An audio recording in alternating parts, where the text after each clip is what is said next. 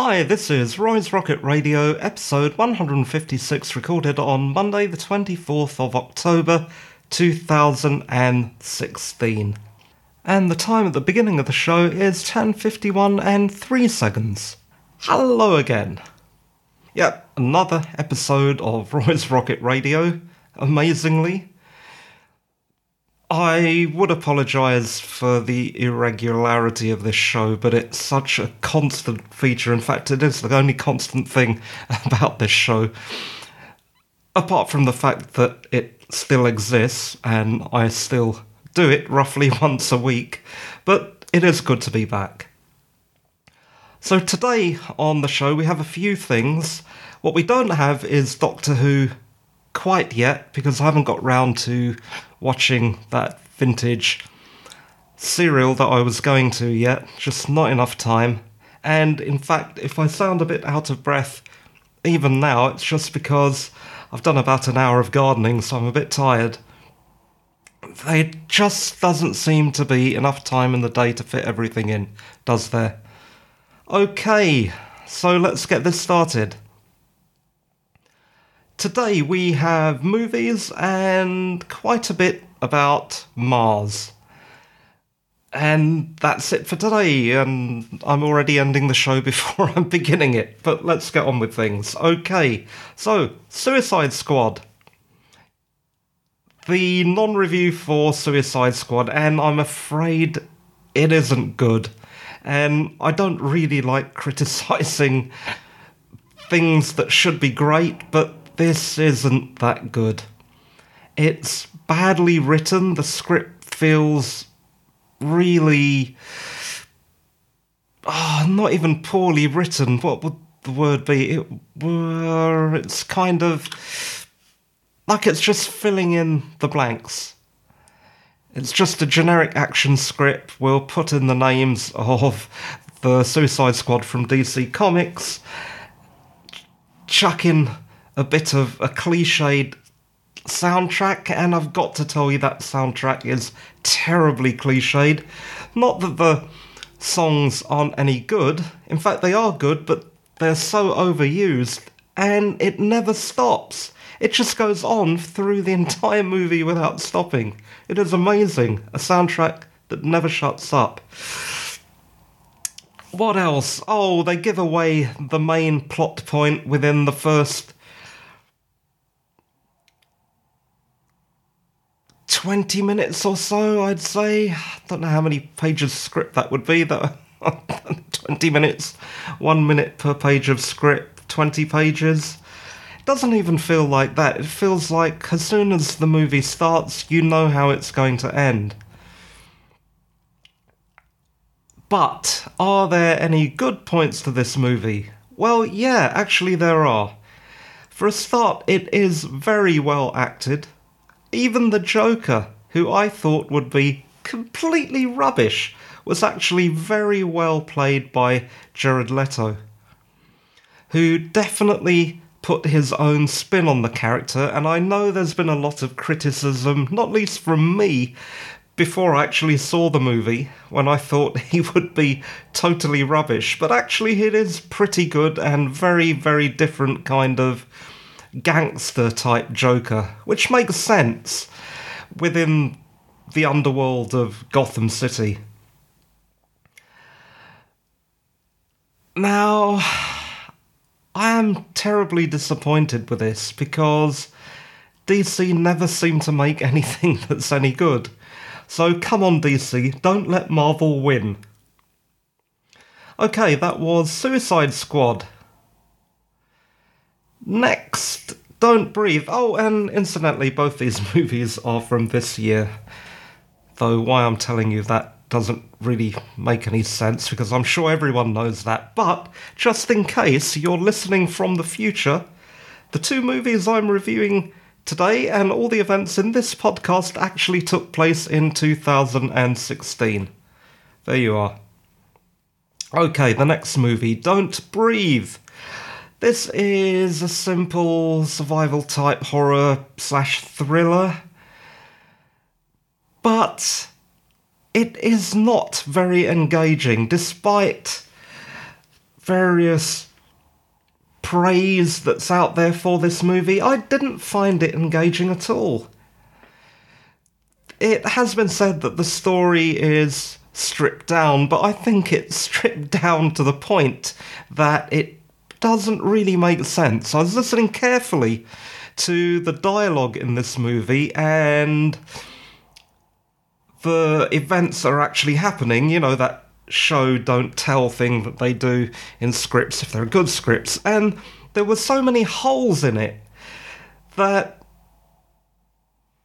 it really showed. It really showed that they had tried to make this as lean as possible, but in the process had removed so much that it didn't make sense. It didn't really explain so much. I mean, I didn't want lengthy narrative exposition. I didn't want a voiceover or anything, but some things were just not explained. I mean, who were those people? Were they students? Were they just young people trying to make a buck? I don't know. Or maybe I just fell asleep somewhere along the line. That is also possible. So maybe it deserves a second viewing and I'll get back to you on that. But that was Don't Breathe, two thousand sixteen. Not that great. So both the movies this week, not so good. Although Suicide Squad, well acted. Okay, let's have a look down the list of show notes as I scroll down. Schiaparelli, okay, yeah. So that has been the big news this week, or at least it has for me because I'm a space nut. Earlier, not this week, the previous week, last week, Schiaparelli, which is the lander for the E S A's ExoMars Trace Gas Orbiter, which is a very long, complicated name for something, was planning to land on the surface of Mars on, let's see, yeah, the nineteenth of October. And I actually talked about this before, or I talked about the fact that I was going to be watching this, but I did watch this, and it all went horribly wrong when Schiaparelli, I think I've been saying it wrong. I've been saying Schiaparelli, but I'm not Italian. So apparently it's Schiaparelli. Schiaparelli? Yeah, the name of the lander. Sadly crashed on the surface of Mars. The E S A tweeted an image from NASA's Mars Reconnaissance Orbiter showing a dot that is apparently the crash site. And I've put this in the show notes so you can have a look at it. I heard this on the Saturday breakfast news on the B B C, where they said that the lander hurtled into the ground. I'm not sure if that was their exact words, but that's mine. At one hundred eighty miles an hour because the parachute detached too soon, and the retros, which are those small reversing rockets that they used to slow the lander down, didn't fire for long enough. Now, after the disaster, the E S A didn't really come clean. I suppose they didn't have enough data to say for sure, but it was obvious that the thing had crashed, and they had this panel of senior E S A staff at a press conference, and the panel unfortunately constantly emphasised, after they lost contact with the lander, that the lander was a test to prove the E S A can safely deliver rovers to the surface of Mars. And so they did learn something. Unfortunately, the thing that they learned was that they can't do this yet. But it was also supposed to collect meteorological data, which obviously now that won't happen. And what really annoyed me about the panel was they were honestly a bit evasive when it was pretty obvious what had happened. And they went on the defensive, and it did annoy me, but I do understand why they did this. You see, failures like this are a problem because, like NASA, the E S A is a public body accountable to the governments of the member states who fund it. And if they can't prove that they know what they're doing, they face budget cuts. So if you were annoyed, like I was, by the evasiveness of the E S A staff on that panel at the press conference, just remember the pressure they were under. Superficially, it may seem annoying. I mean, it was annoying to me and to others.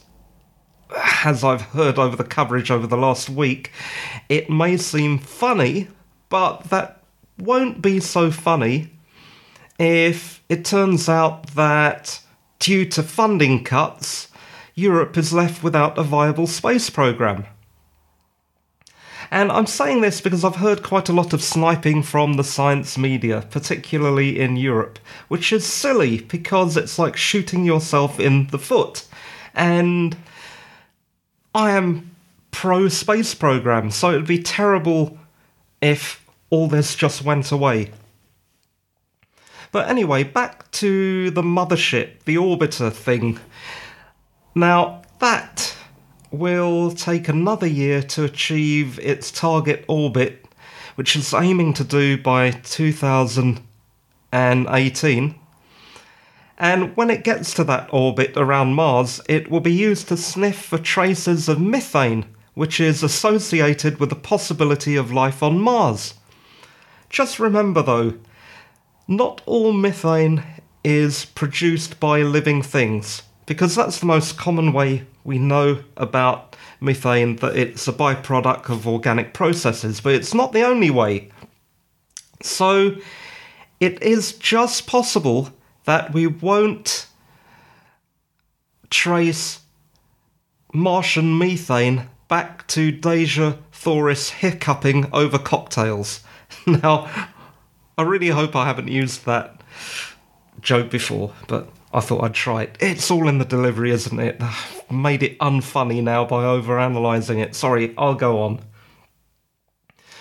Incidentally, we've been talking about this E S A mission, European Space Agency mission, but actually it was a joint mission with Roscosmos, the Russian space agency, which is quite appropriate because I tweeted this hopefully inspiring quote from an early Russian aerospace and rocket scientist and pioneer earlier yesterday.